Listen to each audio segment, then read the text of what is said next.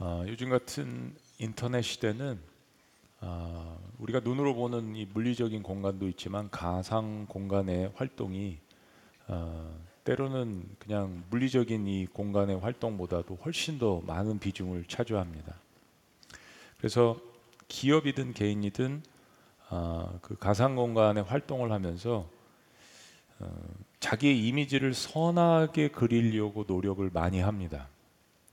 이게 기회가 주어진다면 요즘 개인들도 그런 활동들을 많이 하죠. 뭐 소위 말하는 이미지 메이킹이라고 이야기할 수 있습니다. 이게 다 인기, 돈, 명예 이것과 관련돼 있기 때문입니다. 모든 이미지 메이킹이 다 나쁜 건 아니죠. 어, 원래 갖고 있었던 이미지를 회복하려고 노력을 한다든지 또 기업이나 공동체가 이제 처음에 시작할 때 어떤 비전을 갖고 있잖아요. 그래서 그 비전을 갖고 있는 것을 그려 나가는 추구하는 이미지가 들어가는 데 대해서는 뭐 문제될 것이 없습니다. 세상에 이미지 메이킹의 한 가지 결정적인 문제점이 있는데 뭐냐면 원래 자신이 어, 아닌 이미지를 그려 나가면서 실제 자기 자신과의 괴리감이 커져 나갈 때 그것이 감당이 되지 않는다라는 점입니다. 이 괴리감이 폭로가 되기도 하고 또 스스로 그 괴리감 가운데 자멸하기도 합니다. 아, 그 원초적인 이유는 인간이 하나님의 형상, 즉 하나님의 이미지를 닮아서 창조가 되었지만 인간의 죄로 말미암아서 하나님의 선한 형상의 그 이미지를 잃어버렸기 때문입니다. 그리고 그것을 회복하는 방법을 모른 채 온갖 세상에 있는 다른 방법으로 그것을 메꾸려 하기 때문에 그런 괴리감과 문제가 일어나게 되는 거죠. 하늘에 다다르고자 바벨탑을 계속 쌓아 올리지만 우리는 우리 스스로 하나님의 형상을 방법 회복할 방법이 사실상은 없는 것입니다. 하나님께서 하나님의 이미지의 근본이신 그 아들을 이 땅에 보내신 이유이기도 합니다. 그러면 우리가 신앙생활 하면서 이 질문을 좀 해봐야죠. 어, 내가 사랑하고 예배하는 이 예수님의 이미지는 나에게 어떤 이미지로 있는가? 굉장히 중요합니다. 나는 어떤 하나님의 이미지를 지금 알고 혹은 그려가면서 하나님을 예배하고 신앙생활을 하고 있는가? 굉장히 날마다 정죄하시고 지적하시는 두려우신 하나님인가?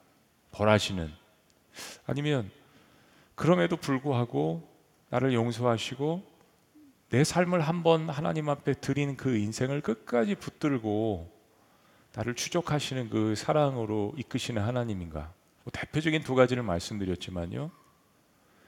어떤 하나님의 이미지를 내가 그려가면서 신앙생활 하는가, 어떤 예수님의 이미지를 알고 사랑하는가, 예배하는가에 따라서 완전히 신앙생활이 다 달라집니다.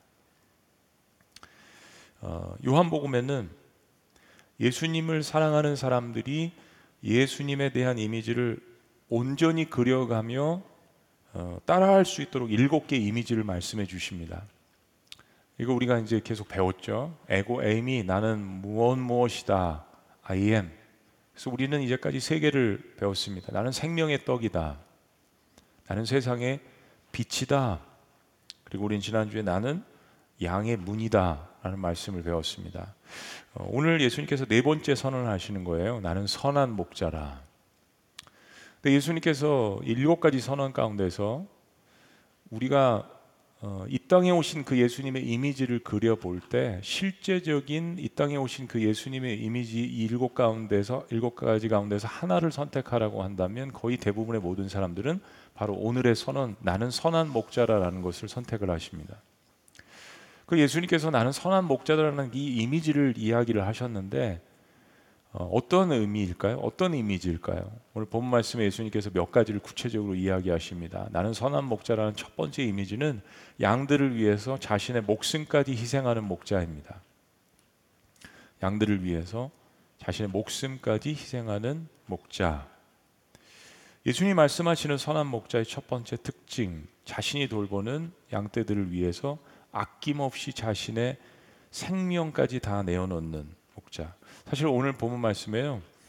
어, 목자가 목숨을 버린다는 말이 이 짧은 열 구절 가운데 다섯 번이나 등장합니다. 그거 아셨어요? 다섯 번. 왜 예수님께서 목자의 비유를 이렇게 격하게 생명을 버린다, 선한 목자 그러는데 이제 뭐 부드러운 이미지보다 이건 사실 전투적인 거잖아요. 생명을 버린다, 목숨을 버린다 다섯 번. 예수님께서 선한 목자의 반대의 의미를 이렇게 말씀하십니다. 자, 12절. 사꾼은 목자가 아니요 양도 제 양이 아니라 이리가 오는 것을 보면 양을 버리고 달아나나니 이리가 양을 물어가고 또 해치느니라 달아나는 것은 그가 사꾼인 까닭에 양을 돌보지 아니함이나 그 11절에 처음에 이야기할 때 나는 선한 목자라 선한 목자는 양들을 위해서 목숨을 버리거니와 하시고 완전히 반대되는 이야기를 지금 하십니다. 사꾼이라는 뜻이 나쁜 게 아닙니다. 사꾼은 마땅히 일을 하면서 받는 사례를 이야기하는 것이죠. 저와 여러분들은 직장에서 일하고 사회생활 하면서 마땅히 받아야 될 받아야 될 사례 사꾼. 네, 좀 이상하세요? 우리 기독교인들이 이제 사꾼이라는 이야기를 사실 많이 해서 성경에서 나오는 용어이기 때문에 그런 부정적인 이미지가 있지만은 사실은 그런 건 아니죠.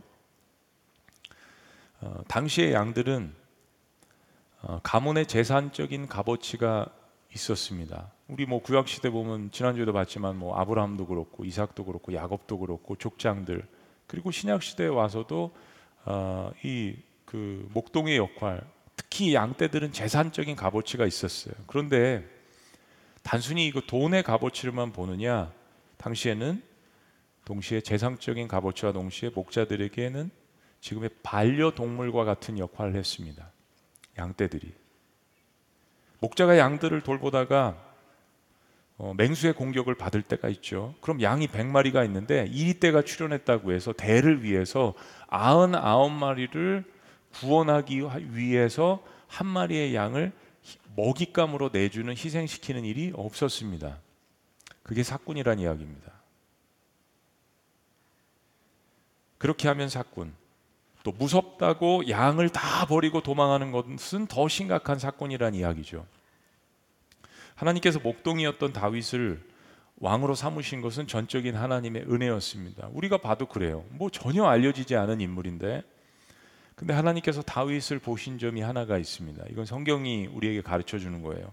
자신에게 맡겨진 일에 대한 충성심이었습니다. 다윗은 자기 아버지 이세 양떼들을 돌보면서 아버지의 재산을 돌보고 삭슬 받는 그런 고용꾼으로 자기 자신을 보지 않았습니다. 성경은 다윗이 들에서 양을 돌볼 때 사자나 공 같은 굉장히 무서운 맹수의 공격으로부터 보호하기 위해서 목숨을 내어놓고 싸우는 것을 우리에게 알려줍니다. 하나님께서 한낱 목동을 주목하신 이유가 바로 거기 있는 것이죠. 사울 왕이 그러지 못하는 상황에서 수많은 이스라엘 장수들이 그러지 못하는 상황에서 블라셋에서 전투에 나선 다윗이 아니었지만 목동이면서 자신들의 양떼들을 위해서 목숨을 내어 버리 내, 내 던지는 그 다윗을 하나님께서 주목하시고 역사 속에서 그를 끄집어 내신 것이죠. 선한 목자에게는 이 충성심이 필요합니다. 예수님은 당신 스스로가 유대 지도자들처럼 이스라엘 백성들을 돌보는 척하면서 이득을 취하는 사꾼이 아니라 목숨을 버리는 충성심으로 양떼를 돌보는 선한 목자라고 말씀하시는 겁니다. 그러니까 이스라엘의 유대 지도자들이 이 이야기를 이런 이야기를 들으면 얼마나 기분 나쁘고 예수님을 죽이려고 했겠어요. 그래서 선한 목자와 사꾼의 차이점이 드러나는 때는 평상시가 아니라 위기의 상황 때입니다. 위기의 상황 때. 예수님은 당신이 돌보는 양떼들이 위험에 처할 때 목숨을 내어놓고 구원할 것이라고 선언을 하시는 것입니다. 그것이 선한 목자의 첫 번째 이미지입니다. 목숨을 내어놓는 충성심. 양떼를 맡기신 분이 사실상 하나님이시잖아요. 그래서 맡기신 그분에 대한 충성심 그리고 맡겨주신 그 양떼들에 대한 사랑하는 양떼에 대한 충성심입니다. 그게 첫 번째 선한 목자의 이미지요. 자, 좀 더 발전해 보면 두 번째 예수님이 말씀하시는 선한 목자의 이미지는 자신의 양을 잘 아는 목자입니다. 자신의 양을 잘 아는 목자. 14절 말씀. 나는 선한 목자라 나는 내 양을 알고 양도 나를 아는 것이 그리고 비유로 이야기하십니다. 아버지께서 나를 아시고 내가 아버지를 아는 것 같으니 나는 양을 위하여 목숨을 버리노라. 지난주 말씀에서도 목자는 양의 음성을 알고 양도 목자의 음성을 안다고 했습니다. 그래서 나는 양의 문이라 쉽게이트 어, 그 양의 문을 드나들 때마다 목자가 양의 이름을 불러주고 별명을 불러주고 양도 그 음성을 들어야 따라다닐 수 있는 거고요. 근데 오늘 말씀에서는 단순히 그런 음성을 듣는 정도가 아니라 목자는 자신이 돌보는 양떼를 전 인격적 존재로서 안다라는 표현입니다. 이거는 예수님께서 돌보시는 하나님의 백성들을 이야기하는 거죠. 목자가 양떼들의 상태를 알지 못하고서는 온전히 돌볼 수가 없습니다. 양의 음성을 들으며 오늘 어디가 아프구나, 오늘 어떤 문제가 있구나, 어디가 슬프구나, 어디에 유혹에 현혹되어 있는 것 같구나. 전인격적인 존재로서 우리를 아십니다. 사랑에는 그런 의미가 담겨져 있는 거죠. 양도 역시 그러나 목자를 알아야 합니다. 목자도 양을 사랑해야만 양이 목자를 사실 사랑하지 않고서는 목자가 제공하는 풍성한 꼴을 먹을 수가 없죠. 시편 91편 14편은 이렇게 이야기합니다. 하나님이 이르시되 그가 나를 사랑한즉 그가 나를 사랑한즉 내가 그를 건지리 건지리니 그가 내 이름을 안즉 내가 그를 높이리라. 이거는 목자와 양떼 사이의 친밀감을 이야기하는 것입니다. 하나님은 그냥 일단 우리를 사랑하고 보시죠. 그냥 일단 우리의 그 존재 자체를 받아들이시는 거죠. 그러나 양으로서 정말 하나님을 사랑하는가? 정말 그 하나님의 음성을 듣고자 하는가? 친밀감. 예수님은 자신과 하나님과의 관계가 그렇다라고 이야기하십니다. 예수님은 자신이 선한 목자가 될 수 있는 것이 바로 자신을 이 땅에 보내신 하나님 아버지와 하나라는 것을 또 이야기하십니다. 이게 비결이라고 이야기를 하세요. 양을 잘 치는 비결이라고. 근데 사실은 예수님 신분 스스로가 하나님이시면서 전지 모든 것들을 다 하시고 전능 모든 걸 다 하실 수 있는 분이 꼭 그럴 필요는 없으시잖아요.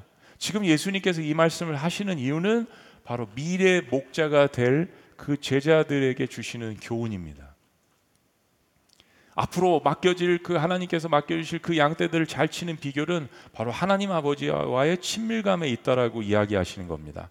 자, 자신의 양을 잘 아는 목자, 참된 선한 목자의 두 번째 이미지였습니다. 세 번째, 예수님께서 말씀하시는 선한 목자의 이미지는 잃어버린 양들을 위해서 찾아 나서는 목자입니다. 긍휼이죠. 긍휼. 16절 말씀입니다. 다 같이요. 시작. 또 이 우리에 들지 아니한 다른 양들이 내게 있어 내가 인도하여야 할 터이니 그들도 내 음성을 듣고 한 무리가 되어 한 목자에게 있으리라. 이거 굉장히 파격적인 선언이십니다. 우리에 들지 아니한 다른 양들 이거 뭐지? 다른 그 이웃 동네에 가서 양들을 훔쳐오겠다는 말씀인가? 선한 목자의 사역에 있어서 너무나도 의미심장하고 중요한 말씀을 하십니다. 다른 것들은 우리가 예상을 했지만 제자들도 이 말씀을 전혀 이해하지 못했을 것입니다. 울타리에 있는 양떼들은 사실은 바로 이스라엘 민족들, 유대인들을 가리키는 것입니다. 그러나 울타리 밖에 있는 양들은 이방인들을 가리키는 겁니다. 이스라엘 백성들이 가장 싫어하는 이방인 중에서도 이방인이라고 여기는 사실은 피가 섞여서 그렇지만 자신의 동족들이었던 사마리아인들 그리고 이스라엘과 평생의 대적이었던 블레셋 사람들 암몬, 모압 주변에 있는 이 이방인들 아니, 지금 예수님의 선언은 그 울타리 밖에 있는 이방인들을 위하여서도 찾아 나선다는 말씀입니다. 엄청난 선언이죠. 선한 목자는 이 긍휼의 마음을 갖고 계시다는 겁니다. 울타리에 있다가 도망간 양들 찾아 나서는 것 선한 목자입니다. 푸른 초장에 나갔다가 세상에 현혹되어서 들어오지 못하는 양들을 찾아 나서는 것 선한 목자입니다. 그러나 더 나아가서 목자의 품이 얼마나 따뜻하고 안전한지 울타리에 함께 모여서 같은 양떼들끼리 교제하는 것이 얼마나 큰 기쁨과 세상이 맛보지 못하는 행복한 일인지 전혀 모르고 울타리 밖에서 여전히 방황하는 양들을 위해서 찾아 나서는 것이 진정한 선한 목자라는 것을 말씀해 주시는 것입니다. 이건 완전히 파격적인 선언입니다.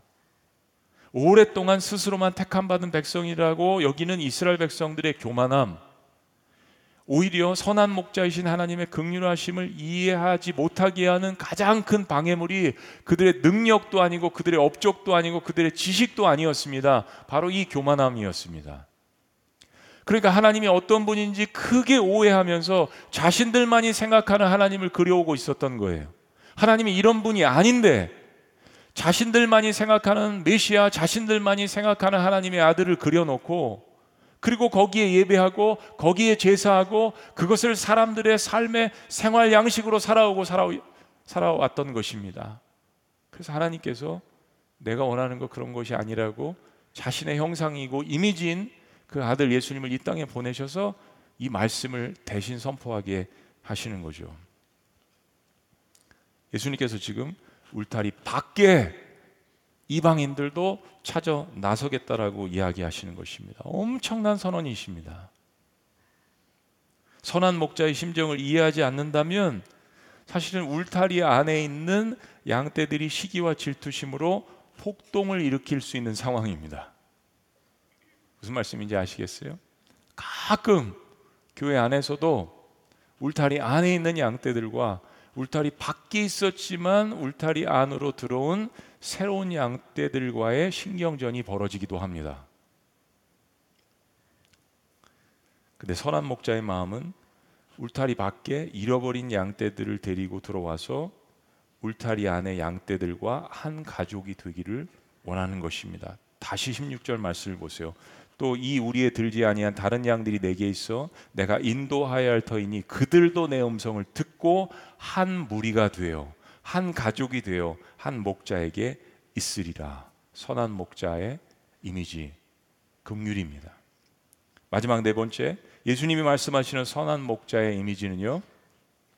자발적인 헌신을 통해서 순종의 능력을 보여주는 목자입니다. 자발적인 헌신을 통해서 순종의 능력이 무엇인지를 보여주는 목자입니다. 사랑하는 여러분, 저희가 신앙생활하면서 잊지 말아야 될 여러 가지가 있지만 오늘 말씀 가운데서 한 가지 잊지 말아야 될 것이 있습니다. 우리가 믿는 예수님은 사탄의 권세가 너무나도 막강해서 어쩔 수 없이 그것을 막을 수 없어서 십자가에 돌아가신 것이 아니라는 점입니다. 우리가 이거를 잊고 신앙생활 할 때가 많습니다.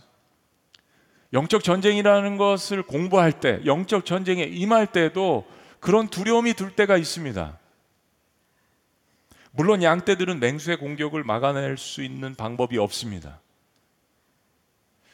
이 땅에 사는 인간이 어둠의 영적인 존재인 사탄을 스스로 막아내기란 불가능합니다. 어떻게 우리가 세상의 유혹을 막아낼 수 있을 것인가? 인간으로서는 사실은 불가능합니다.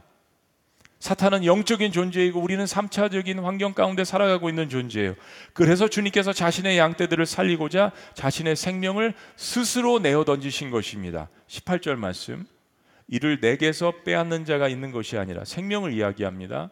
이 생명을 내게서 빼앗는 자가 있는 것이 아니라 내가 스스로 뭐라고요? 버리노라. 스스로 버리노라. 나는 버릴 권세도 있고 다시 얻을 권세도 있으니 생명을 주관하시는 분이란 이야기죠. 버릴 권세도 있고 얻을 권세도 있고 죽을 권세도 있고 부활할 권세도 있고 이 계명은 내 아버지에게서 받았노라 하시니라. 그렇습니다. 예수님께서 자신의 백성들을 위해서 생명을 내어놓는 것은 자발적인 헌신이었습니다. 사탄에게 생명을 뭐 능력을 빼앗기신 것이 아니라 보좌를 빼앗기신 것이 아니라 우리를 대신해서 자발적으로 내어 던지신 것입니다. 다르죠. 같은 죽음이지만 완전히 다른 죽음이란 이야기입니다. 예수님 버릴 권세도 있고 다실 권세도 다시 얻을 권세도 있으신 분이라는 것 그리고 이것은 하나님의 구원 계획에 대한 그분의 명령 계명에 대한 자발적인 순종이라고 밝히십니다. 그래서 우리는 기억해야 합니다. 우리가 고난의 상황 가운데 있을 때 예수님께서 보여주신 이 선한 목자의 자세는 그리스도인들이 고난을 당할 때 우리에게 엄청난 격려와 큰 힘이 되는 부분입니다. 우리가 고난을 당할 때 사실은 대부분이 초창기에 우리가 고난에 끌려갑니다.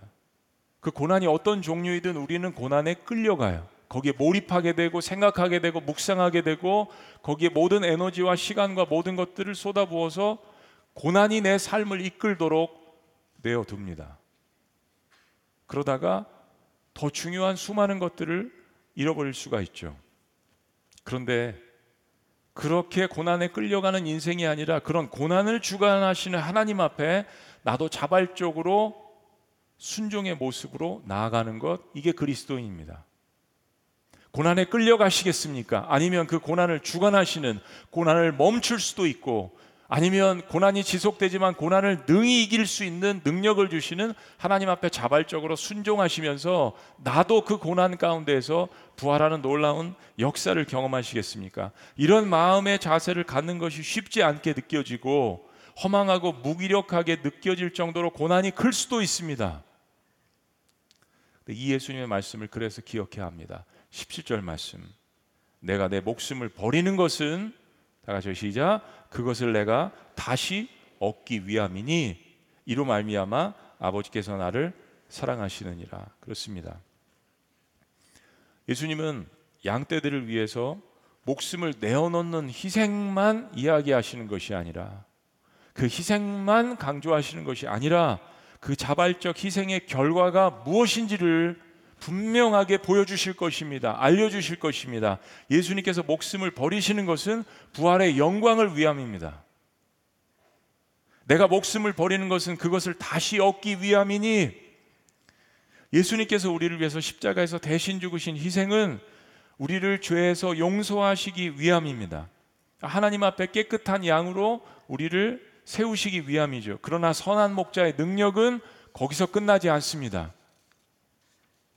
선한 목자는 자발적인 헌신을 통해서 순종할 때 하나님께서 어떤 능력을 우리에게 주시는지를 보여주셨습니다. 예수님은 십자가에서 다시 부활하셨습니다. 여러분 다음 음, 요한복음 10장 다음 장이 몇 장이죠? 제 질문이 이상하세요? 너무 어리둥절하시네. 요한복음 10장 다음 장은 11장이다.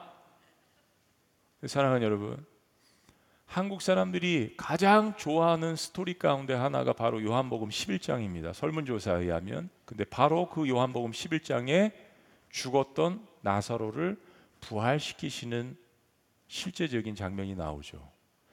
바로 예수님께서 요한복음 10장에서 선한 목자의 능력이 목적이 이거라는 것을 이야기하시면서 하나의 예로 주님께서 죽었던 친구인 나사로를 살리시는 것을 실제적으로 보여주시는 것은 우연이 아닙니다. 예수님께서 우리의 삶의 진정하고 유일한 선한 목자이신 이유는 십자가에서 죽음의 희생을 통해서 우리의 죄를 용서하셨을 뿐만 아니라 예수님의 부활을 통해서 우리에게 새로운 소망과 새로운 삶의 길을 주셨기 때문입니다. 그래서 우리 그리스도인들은 신앙생활할 때 반드시 이 두 가지의 균형이 필요합니다. 십자가에 또 나아가서 나의 허물과 죄를 주님 앞에 고백하고 그리고 용서함을 체험하는 것이 필요합니다. 그러나 동시에 십자가에서만 울고 있는 것이 아니라 그 십자가의 능력을 통하여서 부활하신 그 주님의 이미지를 나의 삶 가운데 주시려고 애쓰시는 그 선한 목자의 그 마음을 이해하고 우리의 삶 가운데도 부활의 능력을 경험하는 것이 중요하다는 것입니다. 우리 선한 목자 이야기를 들으면서 그래서 우리가 예수님을 떠올리는 것이 당연합니다. 예수님은 첫 번째로 자신의 이야기를 지금 하고 계시는 거예요. 이스라엘 백성들은 너무나도 오랫동안 불순종하는 가운데 자신들이 생각하는 하나님의 이미지를 만들어 놓고 신앙생활을 했습니다. 이게요. 광야에서 지금 날마다 하나님의 은혜를 체험하고 살았거든요. 그런데도 불구하고 모세가 잠깐 없어졌다고 그들이 아론을 꼬셔서 뭘 만들었어요? 금송아지를 만들었습니다. 하나님을 대면하면서도 자기가 생각하는 하나님을 만들어 놓는다라는 것이 이게 얼마나 무서운 것임을 성경이 이야기합니다. 오죽하면 하나님을 섬긴다고 하면서 잠시 잠깐 한눈 판 사이에 금송아지를 만들어 놓고 제사를 지냈을까요? 그렇습니다. 선한 목자는 예수님 자신에 관한 이야기입니다. 그런데요. 이것이 이 예화의 최종 목적이 아닙니다. 요한복음을 다 읽어보시면요. 예수님은 예수님을 따르는 우리 자신들의 모습도 보게 하십니다. 이스라엘 백성들이 계속 그렇게 무너져 갔던 이유는 하나님을 온전히 바라보면서 그 하나님을 따르려고 나아가지 않았던 점입니다. 예수님 요한복음 마지막 장에서 목자를 배신하고 떠난 양떼들을 디베라 바닷가로 다시 부르십니다. 목자는 충성되지만 양이 목자를 버리고 도망할 때도 있어요. 특별히 베드로에게 다시 다짐할 것을 질문하십니다. 뭐라고요? 우리가 마지막에 이제 볼 것이지만 내가 나를 사랑하느냐? 자신을 배신하고 부인하고 떠난 베드로에게 내가 나를 사랑하느냐? 이 세상에는 어떤 것들보다도 내가 나를 사랑하느냐? 친밀감, 선한 목자는 이것을 다시 회복시켜 주시기 위해서 세 번씩이나 베드로에게 질문을 합니다. 그리고 주님께서 주신 다음 말씀이 있죠. 사명 그게 뭡니까? 내 양을 먹이라. Sheep my feed my sheep. feed my sheep. 내 양을 먹이라. 여러분 어떻게 생각하세요? 예수님을 세 번씩이나 부인하고 떠나갔던 베드로에게 그리고 제자들에게 내 양을 먹이래요.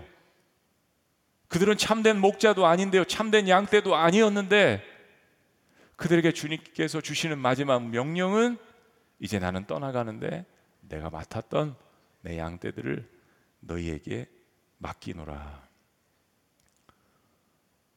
엄청난 선언이시죠. 사랑 여러분, 오늘 말씀을 삶에 적용하면서 이 한 문장을 꼭 기억하셨으면 좋겠어요. 인생이 세상 경쟁에서 성공해서 위대한 것이 아니라 남을 돌볼 수 있어야 위대해지는 것입니다. 너무 멋있죠? 제가 말씀 묵상하면서 만들어낸 말이에요. 여러분 다시 한번요. 인생이 세상 경쟁에서 성공해서 위대한 것이 아니라 남을 돌볼 수 있어야 위대해지는 것입니다. 그 많은 물질이 있다면 그 많은 하나님께서 주신 권한이 있다면 시간이 있다면 건강이 있다면 그 자체로서 성공이 아니라 그 커리어가 성공이 아니라 그걸 통해서 남을 섬길 때 위대해지는 것이 아니겠습니까?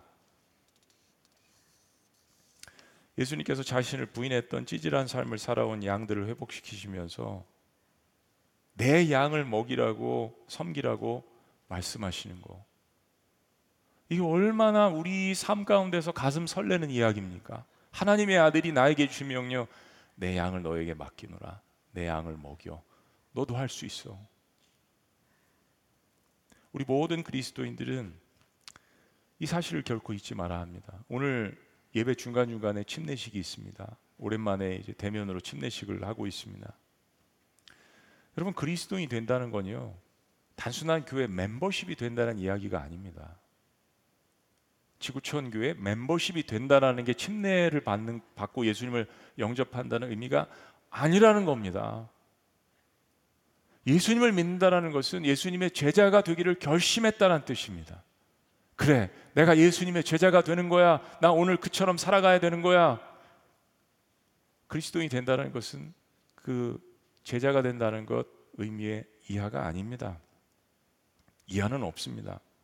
그러면 이거죠. 지금 내가 한 사람을 위해서 기도해 주는 사람이 있는가?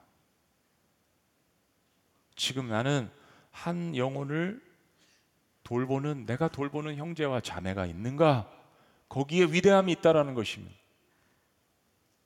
예수님이 나의 삶의 선한 목자가 되신다면 되셨다면 나도 다른 사람을 돌보는 작은 목자가 되어야 된다는 거 주님의 명령이시잖아요. 자신을 부인하고 도망갔던 제자들에게 배신한 양떼들에게 다시 부르셔서 너 나 사랑해 그러면 내 양떼들을 이제 너에게 맡길 거야. 이 얼마나 창조주로서의 엄청난 믿음이십니까? 그런 의미에서 우리 지구촌 교회 최고의 명예스러운 직분은 목자입니다. 목자. 그 이상도 그 이하도 없습니다. 그래서 지구촌 교회 재직은 목자가 되기 위한 훈련이고 직함입니다. 매년 신년 초에 재직 직분을 새롭게 받습니다. 사람들을 돌보는, 돌보는 팀장도 사실은 목자의 직분입니다. 매년 신임, 신임 재직을 임명하고 연구 재직도 있으시지만 그것을 일을 하기 위한 직분일 뿐 지구촌 교회 최고의 섬김의 직분은 목자입니다. 물론 목자 이외에도 여러 가지 교회를 섬기는 분들이 많으시죠. 그렇죠? 그거 중요한 일입니다. 그것을 폄하하는 것이 아닙니다. 파킹나 봉사부터 시작해서 안내부터 시작해서 제가 일일이 다 열거하지 않아도 그 섬기는 일이 없으면 어떻게 교회가 돌아가겠습니까? 그 이야기가 아닙니다. 모두가 필요하고 중요한 일입니다. 그러나 그런 일을 함과 동시에 지구촌 교회 모든 성도는 근본적으로 한 사람을 위해서 목숨을 내어놓을 정도로 섬기는 목자가 되어야 된다라고 하는 것 제 이야기가 아니라 오늘 주님께서 말씀하시는 것입니다. 그거 위해서 제자들을 3년 동안 훈련시키신 거죠. 그리고 내 양을 먹이라고 말씀해 주시는 것입니다. 목자는 영혼을 돌보는 일을 하기 때문입니다. 내가 한 사람을 위해서 울고 있는가? 내가 그 한 사람을 위해서 섬기고 있는가? 예수님께서는 그 일을 하라고 교회 공동체로 우리를 부르신 것입니다. 그것이 마땅한 일입니다. 그래서 우리 교회 DNA는 신약 성경의 의미대로 이미지대로 목장 교회입니다.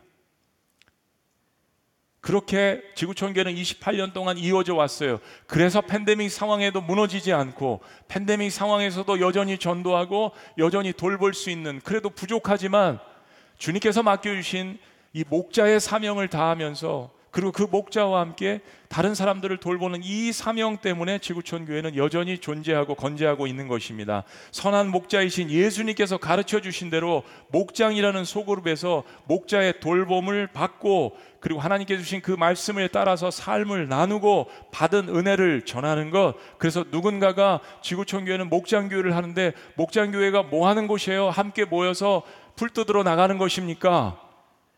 아니라 돌보고 나누고 전하는 것입니다. 우리 다 같이 한번 따라 하실까요? 돌보고 나누고 전하고 너무 심플하지 않습니까? 주님께서 하신 말씀 가운데 마가본 말씀 가운데서 뽑아내신 원리였어요. 그래서 지구촌 교회는 현재 목자와 앞으로 세워질 미래 목자만 존재한다는 이야기가 나오게 된 것입니다. 사랑하는 여러분, 누구라도 한 사람을 돌볼 수 있다면 그 사람은 위대해지는 것입니다. 하나님께서 나 같은 사람 한 사람을 돌보시기 위해서 그의 아들을 희생시키셨잖아요. 그게 기독교입니다. 미국에 예전에 살았을 때 리더십이라는 매거진이 있었는데요. 그 매거진에서 하나의 아티클이 등장했는데 저의 마음을 사로잡았습니다. 우리는 쉽 떡입니다. 라는 글이었습니다. 우리는 십덕이다. 양들을 인도하는 목자가 있는 반면에 그 목자를 도와서 양떼들을 섬기는 충성스러운 개들이 있는데 그들을 영어로 sheepdog이라고 부르죠. 양치는 개들. 그러면서 사실 참된 선한 목자는 예수님 한 분뿐이시고 우리의 역할은 그 선한 목자이신 예수님을 충성스럽게 돕는 sheepdog이다. 그런 내용이었습니다. 제가 막 목사 안수를 받았을 때였던 것 같아요. 그때 하나님 앞에서 그런 목회자의 자세가 그래야 된다라고 결심을 했습니다. 그것이 우리를 목자라는 영광스러운 직분으로 불러주신 하나님에 대한 태도라고 다짐을 했습니다. 물론 우리 모두는 내 양을 먹이라는 선한 목자의 말씀처럼 하나님께서 우리 주변에 불러주신 사람들을 예수님처럼 섬겨야 합니다.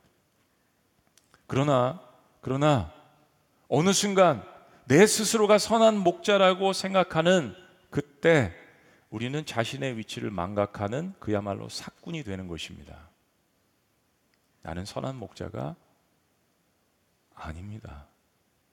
나는 예수 그리스도가 아닙니다. 침례 요한이 고백한 거죠. 나는 그리스도가 아닙니다. 주님이 우리를 그렇게 불러주시는 거죠. 그렇지 않음에도 불구하고 그 영광스러운 직분을 우리에게 주시는 거죠. 그럼 우리는 주님 저는 선한 목자가 아닙니다. 단지 주님께서 맡겨주신 이 영광스러운 직분을 쉽덕처럼 양을 치는 충견처럼 하나님과 그리고 주님께서 맡겨주신 사람들 사이에서 그 역할을 충신히 감당하는 주님의 종입니다. 그럴 때 주님께서 또 말씀하시는 거예요. 착하다. 충성된 나의 종아. 그리고 다시 말씀하십니다. 계속해서 feed my sheep. 내 양을 먹이라. 얼마나 하나님과 인간 사이에 멋진 대화입니까? 같이 위민하는 거잖아요. 그래서 목자의 곁에서 목자를 돕는 충견들은 맹수의 공격을 결코 무서워하지 않고 양떼를 지킵니다. 왜냐하면 내가 섬기는 선한 목자가 나를 위해서 어떠한 일을 행하셨는지를 알기 때문입니다. 동시에 그가 어떠한 부활의 능력을 가졌는지를 경험했기 때문입니다.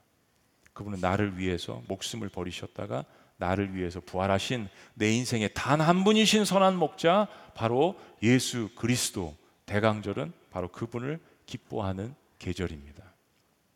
때로 우리는 사람들을 따르다가 실망할 때가 있습니다. 그러나 그 리더들이 목자가 가리키는 방향은 확실히 보아야 합니다.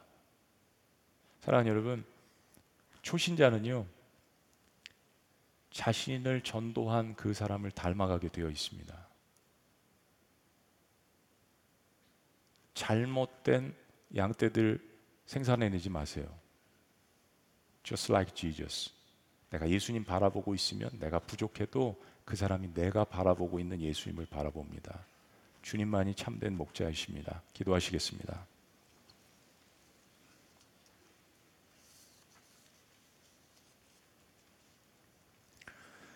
살아계신 하나님 아버지, 주님만이 우리의 삶 가운데 선한 목자이신 것을 이 시간 주님 앞에 겸허하게 고백합니다.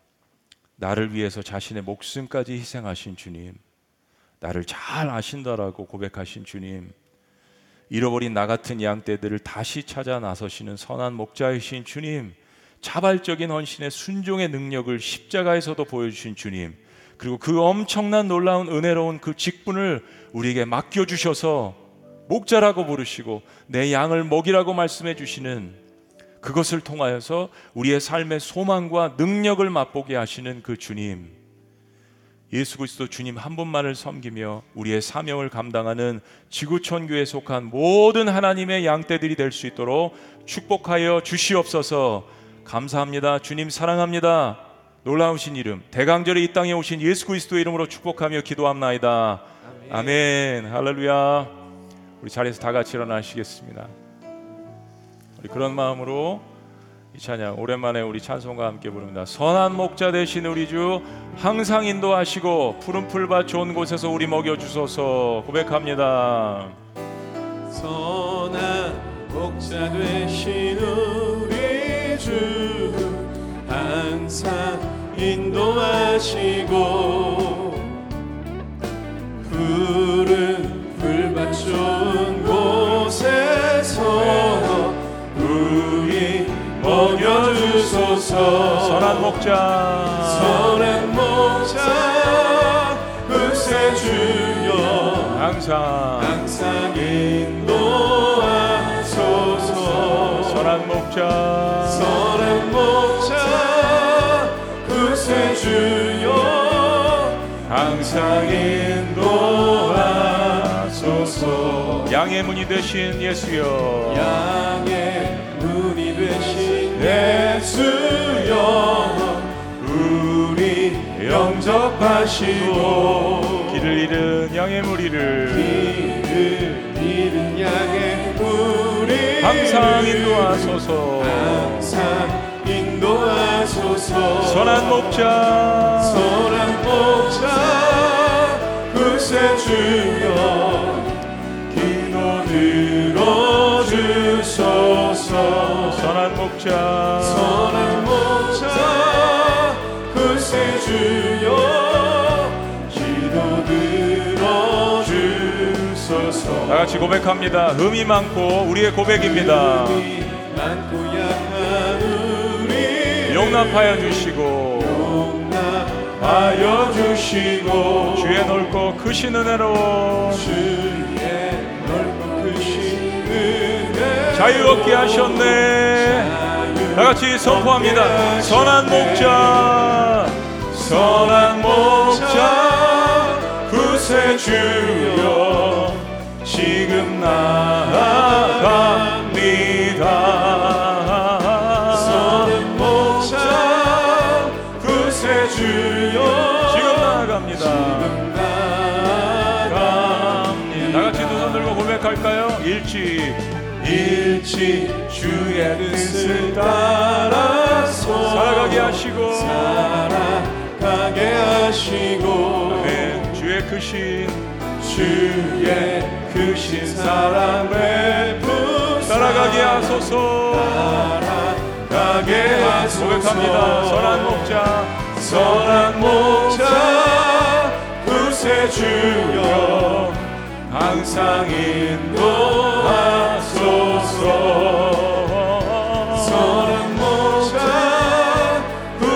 주여 항상 인도하소서 할렐루야 아멘이십니까? 그런 선한 목자를 여러분 삶 가운데 모시면서 정말 능력과 기쁨과 그리고 소망과 부활이 여러분 삶 가운데 충만하시기를 주 이름으로 축원합니다. 기도하시겠습니다. 이제는 우리 주 예수 그리스도의 은혜와 하나님 아버지의 극진하신 사랑과 성령님의 감화교통 역사하심이 나는 선한 목자라고 말씀하시는 그 주님의 의미를 우리의 삶 가운데 온전히 깨닫고 그리고 경험하고 나도 부족하지만 주님께서 맡겨주신 그 한 사람을 돌보는 그러한 목자가 되기를 겸허하게 소망할 때 그리고 그런 삶을 살아갈 때 하나님께서 우리에게 부어주시는 놀라운 풍성한 은혜와 말씀의 꼴의 역사와 부활의 영광의 능력이 임하기를 소원하고 고백하는 주님의 모든 백성들의 위대한 다짐 위에 지금부터 영원토록 함께 하시기를 간절히 축원합나이다. 아멘.